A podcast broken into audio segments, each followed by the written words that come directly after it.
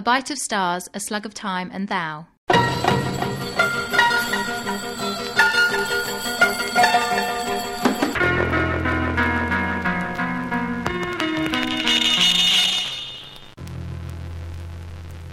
You can look at this matter from a number of perspectives. From one point of view, it all began when an occasional sailor, soldier, handyman, and bum of obscure origins and indeterminate race, by name Sancho Jones Chew, on an impulse, he was very impulsive, decided to consult a gypsy. The year was 1998, and the place was Houston. The day before, the LNG tanker Benevue, flying a Liberian flag, had docked in the harbor to take on a cargo of liquefied natural gas, LNG, preparatory to a trans-Pacific voyage to Tokyo. LNG had come of age since the 1960s, and the Benevue was one of 300 ships that moved frozen cryogenic gold over the main. Soon after the tanker docked, it discharged part of its crew on shore leave, including Sancho Jones Chew, and Chew departed to partake of the questionable pleasures of Houston, which left him by the following morning a little groggy and red-eyed and depressed, momentarily wondering what it was all about. And in that moment, most serendipitously, his eye fell on a clumsily painted sign. It showed the open palm of a hand white against a red background, and below the palm black letters told him, he had to puzzle them out laboriously, being of limited education, that Madame Snaw stood ready with a psychic reading for a mere $8.50, or, say, the equivalent of a one-egg breakfast with toast and coffee. He had no stomach for breakfast anyway, had never had his fortune told, had nothing else to do, and so after a moment's examination of his own palm, to see if maybe he could do the job unaided, he went through the door, releasing a clanging bell as he did so.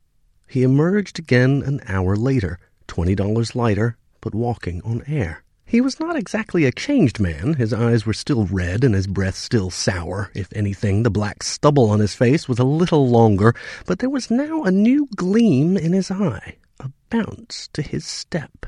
He pushed his knit cap to a more rakish angle and broke into whistling. He whistled a new ditty called The Mermaid's Mother is a Surefire Gong.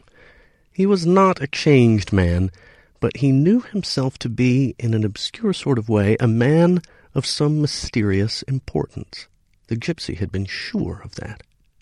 Framed against a black curtain, her graying hair half hid by a red silk cloth, her golden earrings a glimmer in dim light, she had taken his big rough hand into her narrow brown one and had looked at his palm with professional penetration. After a moment, her dark eyes had stared up at him in puzzlement. Oh, she'd said, this is very unusual. Very, very unusual. You'll live a very, very, very long time, Mr. Chew. You have a very unusual fate, one in ten billion. I can't say what, and I can't say how, but if you're willing, we could try the tarot and the crystal to get a little more information. So, after she explained to him that she'd never seen a man whose lifeline ran all the way to the tip of his index finger, the lifeline indicates time spent in this earthly dimension, she'd said. And after they spent some time negotiating the price of tarot and crystal, and after they settled on a lump sum fee of $20, she'd reached for the cards. The tarot confirmed the message of the palm. The gypsy was genuinely astonished by the cards. She repeatedly pointed at now this, now that part of the spread with an earring jangling shake of her head. A famous man he was, would be, she murmured, more to herself than to him.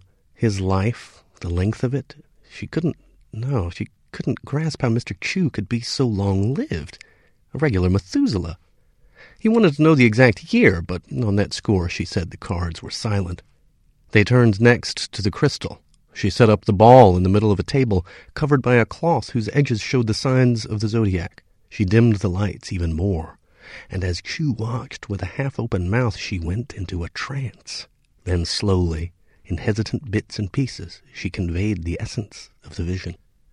Ice, ice, cold, bitter cold, she said.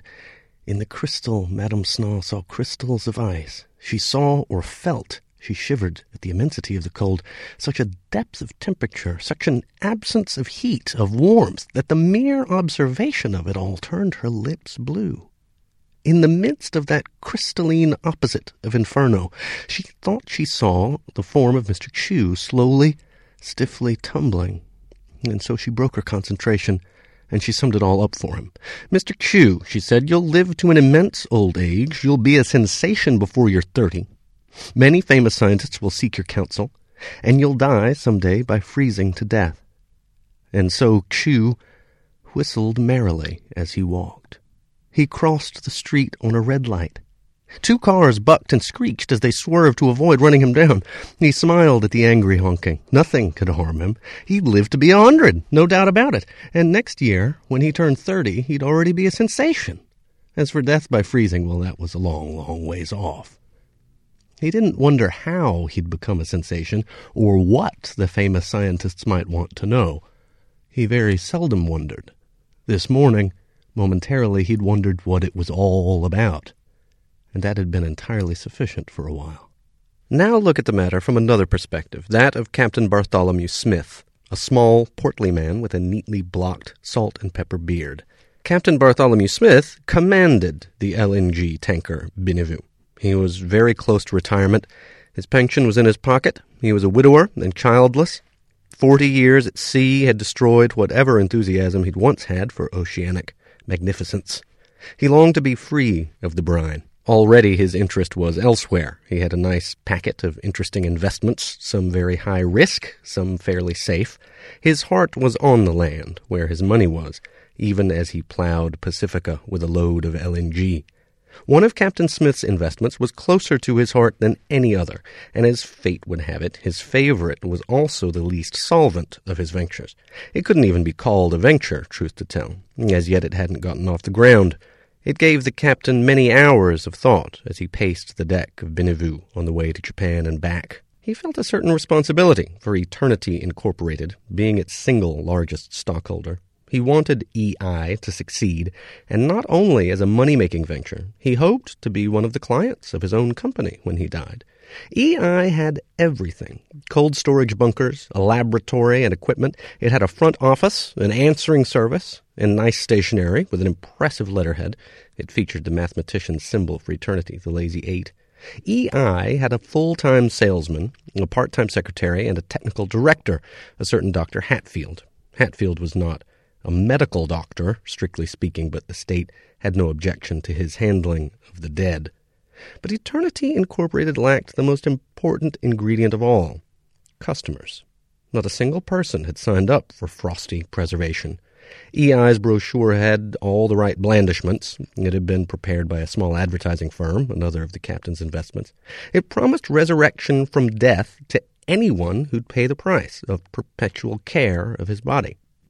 Perpetuity, the brochure was quick to point out, had limits. As soon as science discovered the secret to real longevity, or perhaps even to eternal life, you'll be thawed out, dear customer, made young, and sent off fresh as a daisy into a brave new world. The company had the usual startup troubles of a new technological enterprise. EI was still looking for the first one. Once they had a body in the vaults, once they could augment the sales brochure with a suitable photograph, one that showed the client's serene smile without revealing his identity, others would take courage and commit themselves to lie beside the first one, awaiting the slow ripening of science. And so when a careless maintenance man fourth class by the name of Sancho Jones Chu fell into an LNG tank and instantly froze to death, it happened in the Caribbean long before they reached the Panama Canal, and when Captain Bartholomew Smith had ascertained that Chu was a man of uncertain origin and indeterminate race, he wired EI at once. Dr. Hatfield, complete with a portable freeze chamber, met them in Panama, took charge of Chu, and flew back to Iowa the next day. Sancho Jones Chu became an EI first. Over the years, he was to acquire many a companion, including Captain Smith, and as time passed, they shared many strange adventures. And so there is the perspective of Father Time himself, the only person who could track that frozen cargo to eternity. EI went bankrupt in 2198. They couldn't wait on science any longer. Tax laws had changed, energy costs were exorbitantly high. A new religiousness had spread like a bright girdle around Earth's shores, and the blandishments of survival by the mediation of science had little appeal. The community of dead passed into the possession of a cardinal of the old church newly revisited by the Spirit of the Almighty, known as the Visitors. The tax laws still permitted religious groups to accumulate wealth, and the cardinal, having tired of old masters, he had the finest collection of pop art in New Columbia, now turned his acquisitive instincts towards curiosities living, dead, and in between, of which E.I.'s necropolis was one of the finest. The vault passed down through five generations of the cardinal's family. His great great great grandson had technical inclinations, a rarity in the 24th century which saw the completion of a slow relapse into superstition. Despite the family's substantial wealth, fuel was so difficult to get that the survival of the dead in the one time EI warehouse was threatened. The young abbot converted the vault to run off solar energy. He developed a special mobile housing for the frozen inhabitants. It moved on wheels, but could also float like a ship. The cooling system was renewed. The whole marvelous contraption, the abbot called it the Ark of Time, was energized by a funnel shaped flowering of panels mounted on the roof. He transported the Ark to South America so that it would never lack solar fuel. Then he abandoned it on a visitor mission to pursue other gadgets. And then came the great shaking in the centuries of interregnum. The period acquired many names, including Dark Ages. Those who so named the interregnum no longer knew that the term was already spoken for. The times were dark, so dark that even Father Time lost track of the ark. For a long time it might have stayed on that high Andean plateau where the visitor abbot had last seen it, or it might have been pushed or driven off the mountain, lost in the jungle, or sent out to sea, away from the ravaging radiation that claimed so much of the Earth's land surface. At any rate, when the historical darkness lifted, it was the year 800 of the new reckoning, and the world burst into flower again. Father Time looked for the ark, but couldn't see it any more. It had vanished from its plateau. And since there was so much else to see, Father Time became distracted and forgot all about the matter. His perspective is no longer useful. The early ninth century epiphany of the era of structures. They came. In fifty years, they'd conquered. They lasted for an eye wink of eternity, and then they disappeared. But, oh, what grandeur! What vitality while they were dominant! Mankind had been given a new pulse of life. It was as if the spirit of the planet, called away for cosmic consultation, had returned of a sudden and had reached down with a glowing finger to quicken all earthly existence once again. Structure Man lived a life of glory.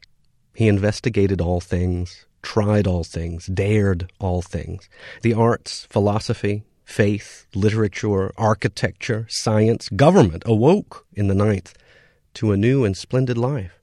The structures were an outward expression of an inner rebirth. What were these structures? They were immense vertical cities cities of millions flung into the sky, resting on narrow strips of coastal land, each city a mile high on a square mile of ground, held aloft by a new discovery gravitron vibration. They were a magnificent response to the conditions of the time. Here was a planet with a land surface virtually destroyed by radiation, its oceans filled with piratical, treacherous, floating communities, its few plots of safe earth in the fierce possession of tribes, its erstwhile cities ashes and rubble. And then came the structures.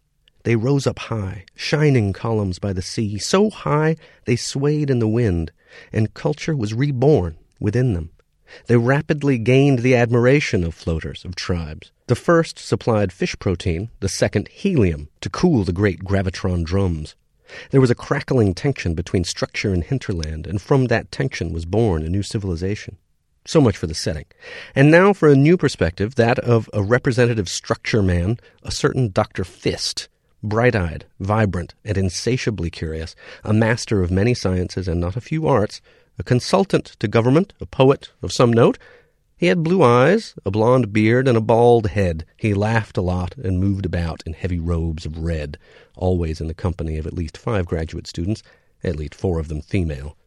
The doctor had an interest in everything, but his interest in the matter at hand arose from the perusal of some ancient documents, an entire file cabinet filled with records of the old church newly revisited by the Spirit of the Almighty. Papers miraculously preserved by the grace of that Almighty Spirit and discovered by a male graduate student on a lead suited excursion into the radiation belt.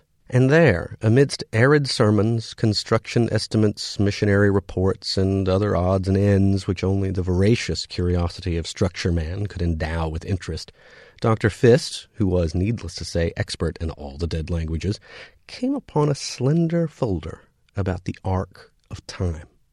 Appended to some plans, photos, and a press clipping or two, he also found a xerographic copy of a very old encyclopedia article.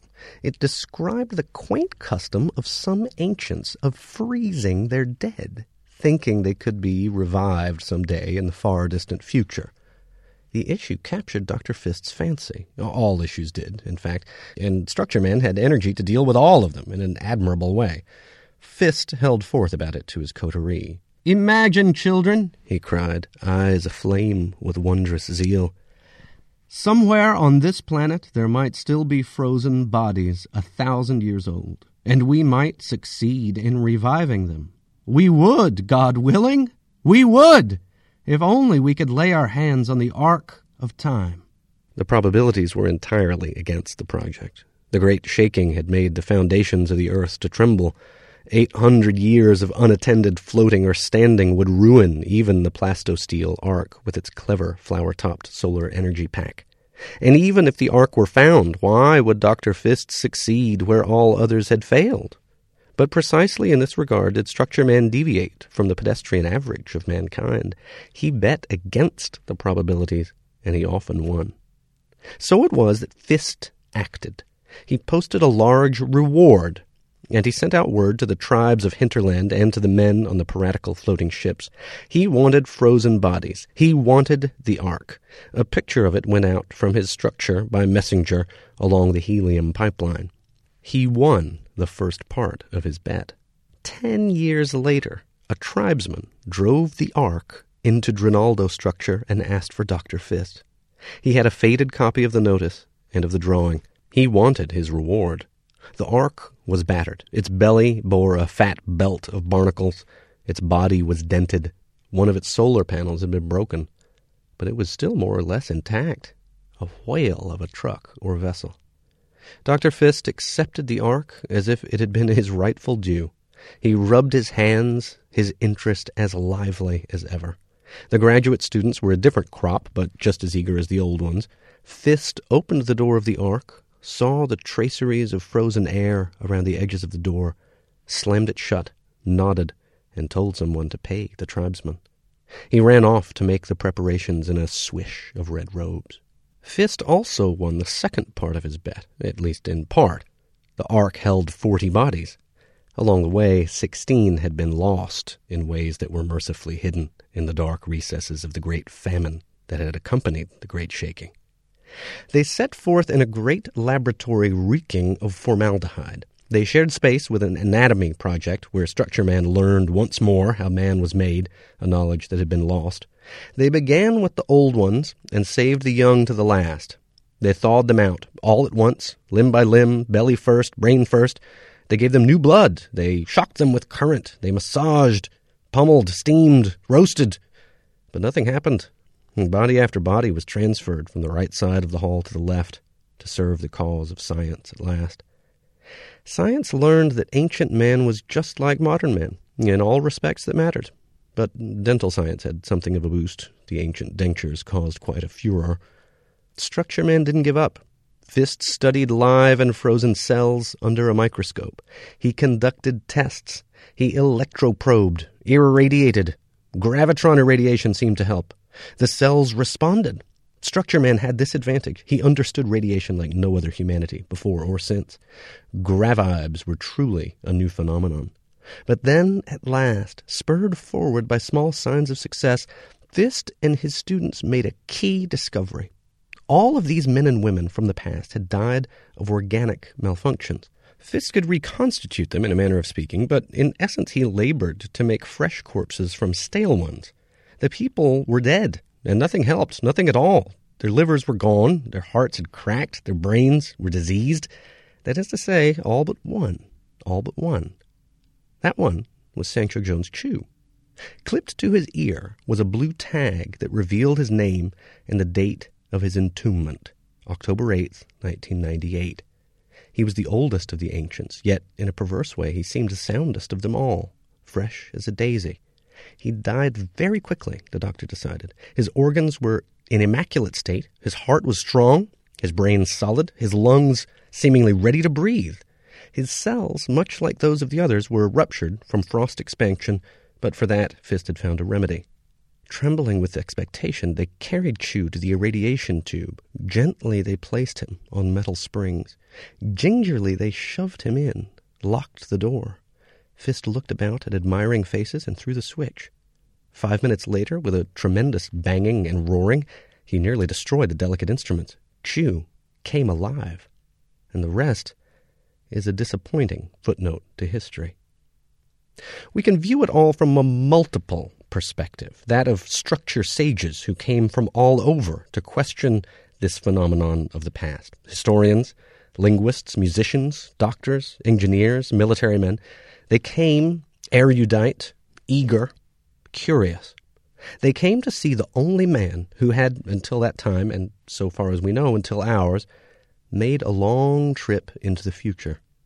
They came to see Sancho Jones Chu, time traveler and they learned nothing, despite their superior linguistic skills and mastery of interrogation. Chu had almost nothing to contribute.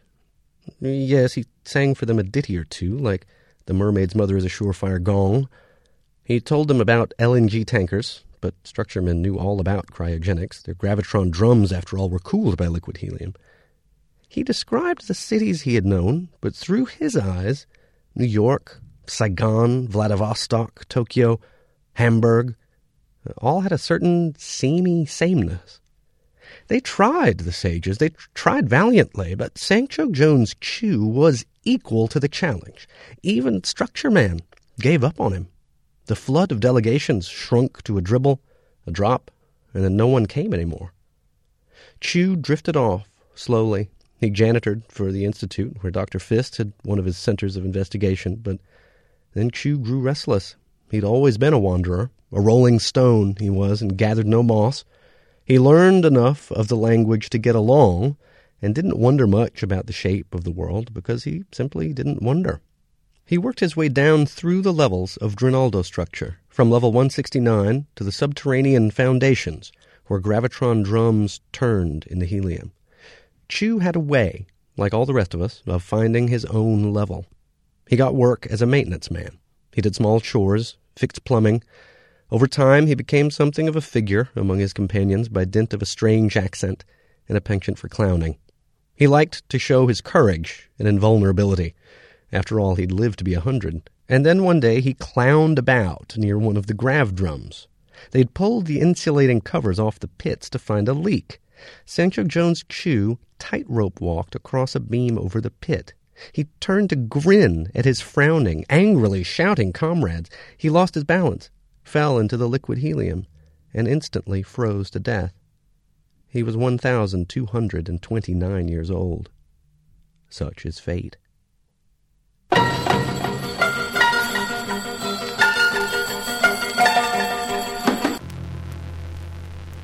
Hello, that was Such is Fate, written by Arsène Darnay in 1974. With me to discuss it is my fellow host, Mark Sinker, and our special guest, Magnus Andersson. Mark, we've covered some of the giants of the field in this uh, in this program: um, Isaac Asimov, Frank Herbert, uh, etc. Now, Arsène Darnay. This is not um, to cast aspersions or anything, um, because after all, we've chosen to to talk about his book here. He's not one of these giants. He, he doesn't seem to be. No, uh, this is a very nice story, and I'm I'm delighted we're doing it. But um, all our research is, uh, by which you know we all know what we mean. But in fact, the books I have as well, as well as Google seem to turn up very little by way of biographical information. There is a person of the same name who seems to have made a career working in um, statistical compendia, which that's all we know about him. So, you know, So after his, his science fiction career, it's it's possible that this guy uh, started writing books about statistical what well, I you know, I mean, it may even have been at the same time. As for all I know, I, I don't. like econ- economic indicators and things like that. Yeah, it seems to be. And so, you know, if if there's any listeners out there who know, uh, including Arsene himself, w- with a bit of um, good fortune, then then we'd be delighted to know a little more. Um, I th- I think he w- he was writing at a time when the the greats were somewhat fixed and a little bit before an era where suddenly a new generation arrived. So, you know, it might just be the bad luck of that. Um, I think Galaxy. This is is this from Galaxy? This is from Worlds of If. Oh, I don't know Uh, anything about Worlds the, of uh, If. the September October uh, issue of Worlds of If from Right. 1974. But the mid seventies was a sort of lull, really, because the sixties had been so um, productive that uh, a huge number of people were in place, either quite elderly or or sort of no longer young and upcoming, but ten years after young and Mhm, upcoming. mhm. And the cyberpunk people weren't, wouldn't be along for another four or five years. So So let's get into the story a little bit. Magnus, what? Tell us what happens in this story. Um, I think it's it's actually probably one of the uh, one of the most straightforward, one of the most accessible stories out of the ones that, that have been read in this series. It's um, I see it as a story of uh, a prophecy and the fulfillment of that that prophecy. Yes.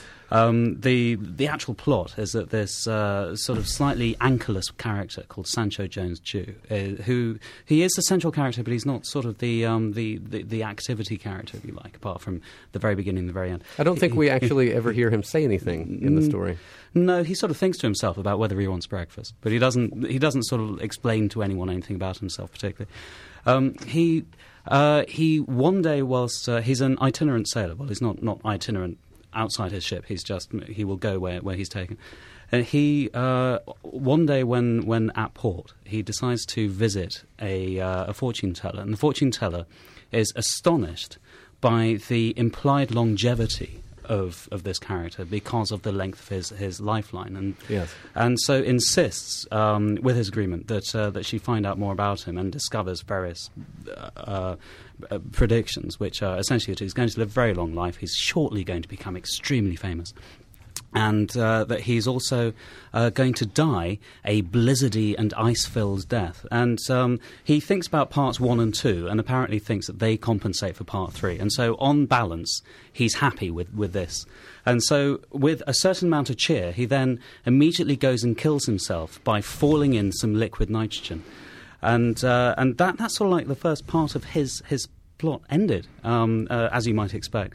Um, and it's also part three of the, the prophecy fulfilled. And then, in order to understand why he's able to still go on to, to fulfill the first couple of parts, uh, you, you then encounter a series of other characters. You encounter a chap called Captain Bartholomew Smith, who is a, a kind of entrepreneur who's invented a cryogenic freezing organization. He's looking for.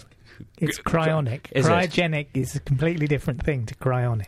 Wait, explain the difference Yeah. Mark. Sorry. Explain the Cry- difference. there. cryogenic is the study of everything that is very, very cold. Uh-huh. And it is a common misnomer for cryonics, Which means which is a made up non science for removing large amounts of money from gullible people by freezing their dead bodies for the rest of time or for a couple of weeks and then chucking now the remains into the bin and Now, Ma- not Ma- telling anyone.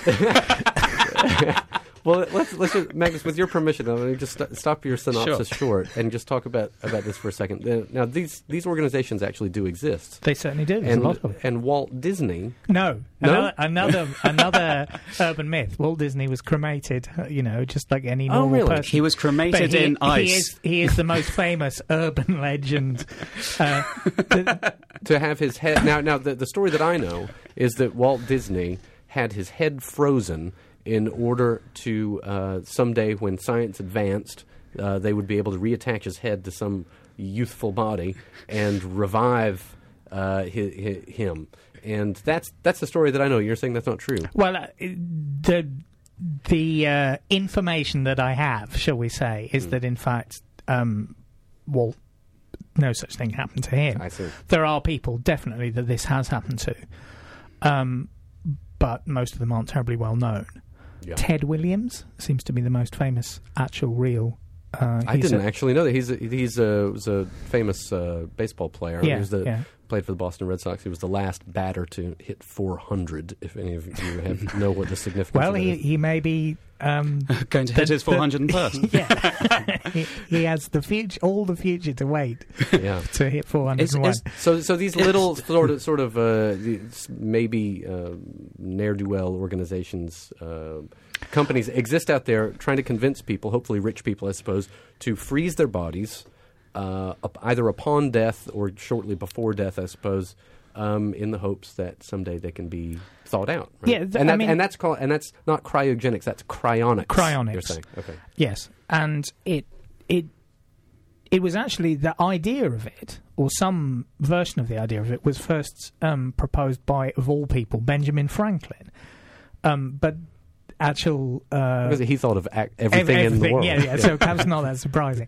Um, but the the science, the idea of the science of it, didn't really come on till online till the '60s when people started thinking, well, we have this super cold, uh, in principle, can can keep uh, organic matter um, in the same state for as long as the fridge is switched on, hmm and um, and yeah, companies. Uh, I, there were sort of proposals in science magazines from the early '60s, and then companies started to appear in uh, in the late '60s and, and the early '70s. Mhm. And there was a big scandal at the a- end of the '70s where a What was particular company was found to have not kept its electricity bills paid, and and its clients were. Um, were less likely to be resuscitated in perfect condition. Well, this is the first question, always, isn't it? When you think about something like this, what happens to the company if it's if it's just a you know some business?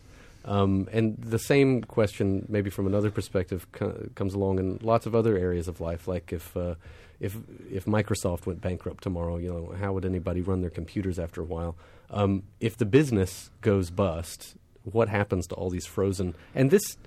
To all these frozen bodies, and this story sort of speaks to that Yeah, a little it, bit. it, it actually Yeah. specifically, I mean, in a way, I think that's one of the things that he, he quite nicely sort of thinks about, which is that an eccentric um, child of a religious organisation um, who likes collecting weird stuff puts solar panels in and puts it on top of a mountain, and then it gets forgotten for seven hundred years or something, but it still kind of works. So, so it takes care of that problem by being. uh, I suppose off the grid Mhm. in a particular way in the thing's called the ark of time, which sounds to me like a phrase which I've heard elsewhere. but, uh, um, Yeah, so so so so, so this company's so this company's uh, holdings, as it were, get um, bought up by this curio, this religious curio collector. So at some point uh, after um, the society has changed in many or, ways. or during, uh, yeah, or- but yes, during. yeah. and um, he sort of forgets about it. Now, Magnus, can, can you pick up uh, there? Um, what happens in the rest of the, the story? He creates this ark of time, Yeah. and Mhm. And so that's um, an, an important aspect of that, that particular phase is that it's it's also a broader observation of the, the sort of the, the, the changing cultural cycle of, of the global economy and uh, and the, the religious aspect of it is, is becoming dominant at that time. And then um, it's implied that this is. Uh, uh, this ark of time is just floating in the sea for, for decade upon decade.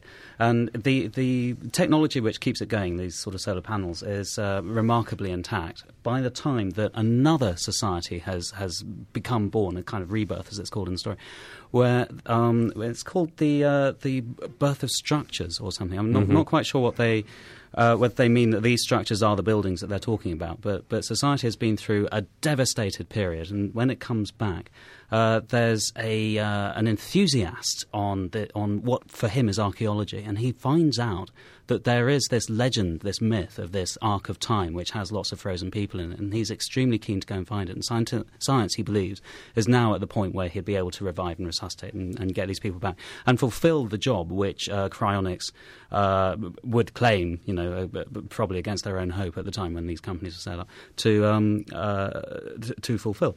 Um, and so uh, he finds this, and he starts one by one unfreezing all of the people. And he starts with the oldest ones and finds that he's able to successfully resuscitate them, but whatever it was that killed them first time round is still knocking them off, and so he sort of brings them back to life only to find that they're, they're, they're dying again.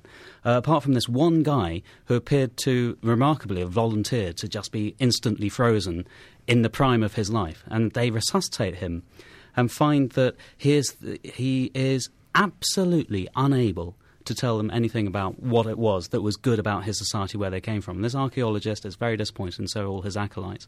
Um, and this guy returns basically to his previous life and becomes once again an engineer hanging around all of this liquid nitrogen, which they, they still have lots of, or have gone back to having lots of in the society. Uh, and uh, at the end of the story, slips, freezes, and dies once again. so the, the, this this idea of being uh, frozen for a very long time and then brought back to life, or dormant in some way and bring being brought back to life, is a.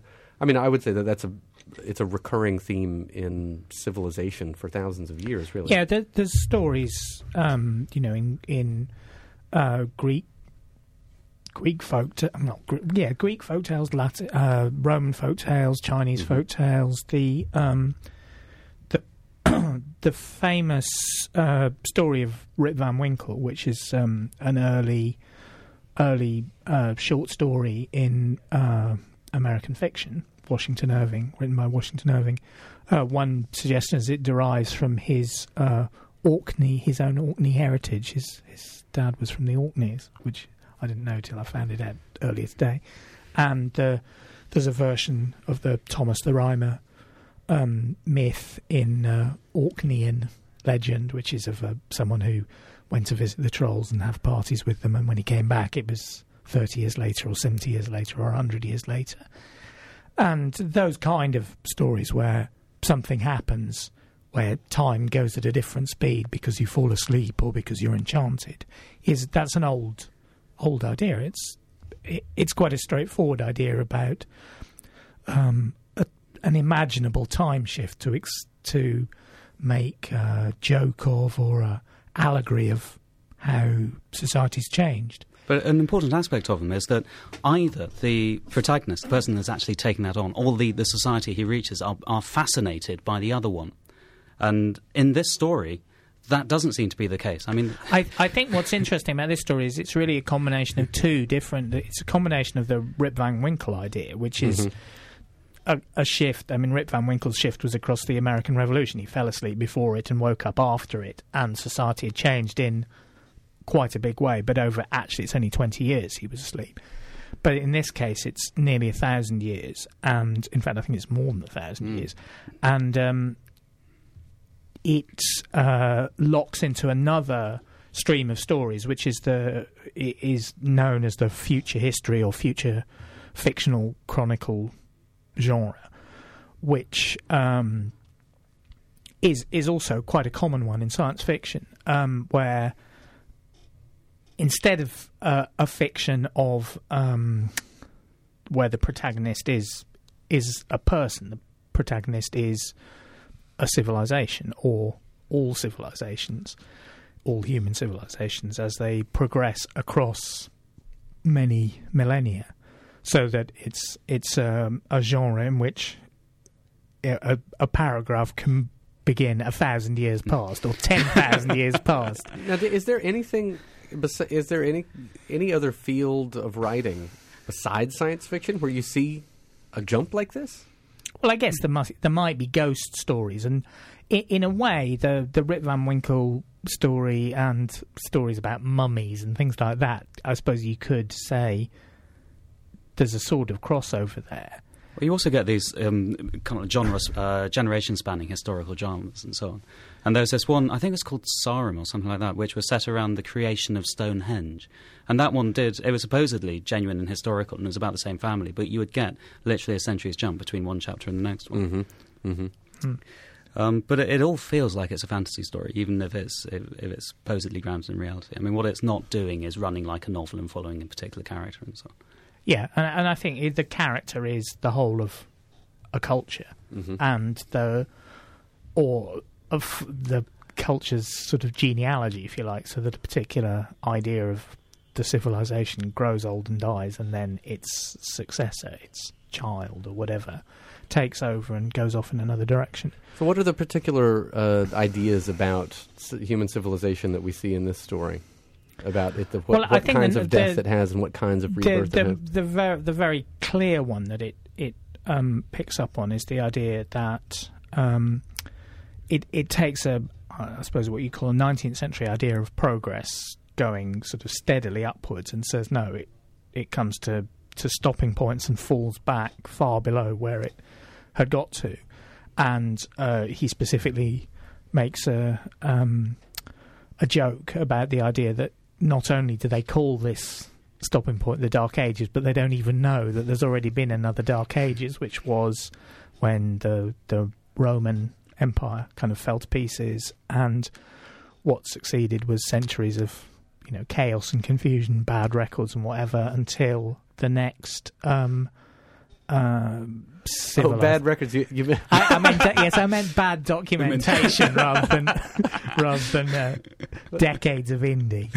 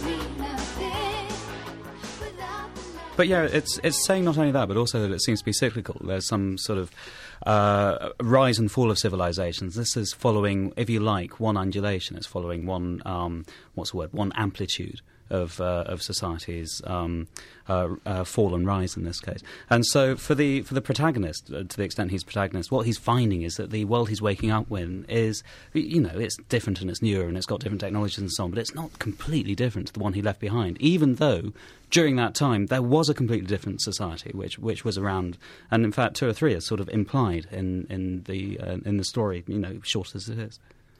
What's what's interesting uh, in a way is that the narrator of the story actually knows more than anyone in the story, hmm. which is I, obviously in this genre is not a particularly unusual idea because you have to have someone telling this vast arc of tale, which includes bits where nobody knew what was going on, and presumably, actually, the story can't be properly told, and this story couldn't be properly told because the only person who can tell it is either Sancho Jones Chu, who doesn't know anything about it, or the people who've revived him, who are asking him to explain stuff that he doesn't know about. It lends this really interesting quality to the narration, I think, because the it, it's it's so encompassing the omniscience of the narrator that it's even it even encompasses Father Time. Mm-hmm. Even not even Father Time knows as much as this as this narrator does. So you get this you get this this very interesting kind of detachment. Um, in a way from the from the story. You don't get into the nitty gritty details of, of, of life. It's it's this unbelievably encompassing um, vision, which I think to me lends a kind of a kind of dry, ironic distance mm-hmm. from everything.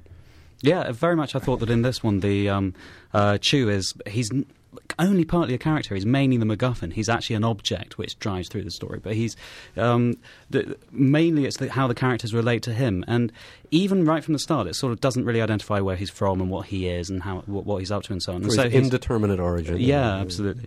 Um, and so he's he's sort of anchorless, and he's he's um, he's he's a floating character, and then he literally becomes a, a floating object in in the story, and and he's uh, intended to just sort of like go from from the start to the finish without ever being explored as a character. Well, what I think is what one of the th- in the Thomas the Rhymer, or a little bit in the Rip Van Winkle stories, there's a um, an intended poignancy, which is that you wake up and actually everything you knew, including people you loved, aren't there anymore, and that um, that works if you're someone who is very kind of connected and plugged into a, a specific world, but but but this protagonist is is really kind of drifting on the surface of it. He- He's not self-reflective. He seems perfectly happy with being, you know, the the geezer who's clowning around in front of his mate, his workmates, whether it be in the year three thousand and whatever or the year nineteen ninety eight. He's quite happy to be that, but he doesn't really think forwards or backwards at all. And so there's a there's a poignancy about the lack of poignancy Yeah, in terms yeah. of his own um, perspective, which I- is that yeah. you know he's completely wrong about his own destiny. Um, the gypsy is absolutely right, but in that usual mysterious way of it being incredibly ambiguous and misleading. It's interesting that the two sci- the two key scientific, if that's the right word, are cryonics, which is not a science at all, and palmistry, which is which is obviously it is a, a an old fashioned and very well established science, but it's certainly no more of a science than cryonics. You're being very dismissive of gravitron building. But yeah, all all the things that would usually give this kind of uh, being asleep and then waking up story its its sort of interest and power, he's deliberately taken away by making the the Sancho Jones Q the kind of guy that he is. And like I think, like you were like you were saying, it's a it's um it's sort of it's a case for being it's a case for society and it's a case for being social um, in a way because here's what happens when when you're not plugged into anything when you have no relationship. Well, no, I'm not sure if it. I, you know, I think he, he has a perfectly fine life. I'm not sure that it's not a case. It's not a case against the way he's lived his life. That's He's true. had- That's true. He's Yeah. had a perfectly he- the the time he's had. He wasn't unhappy during it, That's right. yeah. and uh, He's the happiest character in it, I think. Dr. Fist and and the, and, the, and, the, and the structure men are very disappointed at his lack of of of, uh, of interest in the texture of life. But But that's they're true for, for for him. It, it doesn't uh, it doesn't matter at all. What do we make of Dr. Fist and the structure men? By the way, They're, they're Renaissance men, and it, I, I, is the impression I get. I think that they're supposed to be perceived as that, and they they they think quite a lot of themselves. I think it doesn't occur to them there might be a better te- better society or a better technology on the way, which can do more for these people they're bumping off as soon as they, I, they I revive think them. this, the mm. funny thing is that I think that that it, what it does is it actually reveals that in a way the people who know a tremendous amount and have, you know, it says he has all all the pa- Earth's past languages, and you know, as well as being a great scientist and being able to essentially revive the dead, or not the dead, but Yeah. but bring cryonically frozen people back to life, which is an achievement in itself. He he's obviously he has a lot of strings to his bow, but in a sense, he's not actually terribly much less parochial than uh, than Chu is. and why do you say that? Well, because he he doesn't have he doesn't have a as um, a sense of this vastness of time. He's very caught in his time and the projects of his time as well. Actually, he may know everything about his time and be on top of that game, but all that could pass also, and that that's and I think that's really the the story of these kind of stories is this none of this lasts, and the things that you think will last most are just as likely to be the things which vanish completely, so that no one even remembers them. Magnus, you said that um, prophecies can go in only go one of five ways.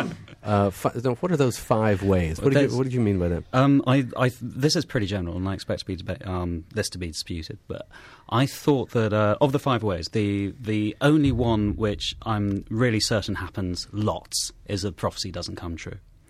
And of the other four, you can have the prophecy um, coming true in a good way, and the prophecy coming true in a way which is uh, factually completely consistent with everything that was presented in the prophecy, and yet is actually very unfortunate for the protagonist, or, or somewhere in between those two. But let's just say those, those two categories. Mm-hmm, and mm-hmm, each of mm-hmm. those two categories is split into two as well, Okay. because it can be that the prophecy came true by accident, or the prophecy came true because the fortune teller is a brilliant prophet. And in this story, it's never for a second doubted. I never detected anywhere that it was implied that the prophecy was anything other than completely accurate. The um, Chu thinks it is, the fortune teller thinks it is, and the narrator sort of never disputes it. Always says, "Yeah, it's going to happen." it, well, it, it's a it's a device to keep Chu in. He he has no reason to actually think at all about. He doesn't have to make decisions, and so his commitment to this, what he's been told, which is absolute, um, is is the thing which which um, points him in a particular direction, and it's almost it's a it's the big well it's such is fate. The irony of the story is that it does all come true. It's nothing like what he expected but it doesn't matter in the slightest because he never really thinks very much about it anyway and he's had a pretty good time Well, yeah, the, the only narrative tension is how is it going to play out? I mean, the, it's sort of implied that he's going to live for a very, very long time and that he's going to become famous and then, then die. And the, the sort of the trick, the only real twist it plays is this sort of dummy card that you assume that the, the prophecy has been fulfilled when he dies a frozen death. And then it turns out in a, in a great comic moment that he does it for a second time. And this time, well, it may not be final. You just, you know, the story stops there. I think that the element of um, structural comedy, if that's the right way of putting it, is that we've been saying that the ca- the main character is in a sense the civilization, and that civilization itself is actually not any much more. It, it's as hapless as Chu is when it comes down to it, and that's the the joke of this whole story is that um, you know cities may rise and fall, cultures may rise and fall, but in a sense they still at some point walk across a tightrope over some liquid helium in a silly mood and fall in, and and nobody can do anything about it because they thought they were doing something completely different. And for all for all of the author's protestations that the structure men are this brilliant new race of beings or whatever, I, I think he's they- been quite sarcastic. You see, when he's saying that, I don't, I don't think he has particularly high opinion. I mean, he likes writing up the sort of brilliance of their thing in order to bring it down. Because they they they they're everything that Doctor Fisk does, and I mean mm-hmm. it's all very recognizable, isn't it? He has a has a thing for young female graduate students, and he, you know he thinks he's he's the business, and you know it's it's, it's all very human, so very recognizable. Yeah, that's the, the consistent point in the story is what it is that humans get up to and how they behave, but not the circumstances in which they do it. And I, I, yeah, you see, one of the things I was I was wondering about this is that this these these sort of March of Civilizations stories came to be fashionable probably in the 1890s. Um, Wells wrote one which I can't quite remember the name of, and there's an implied one, obviously, in the Time Machine, where he goes far into human future, meets the Morlocks and the Elois, and then goes even further, and I think he goes 30 million years into the future in the last scene. So that's a jump.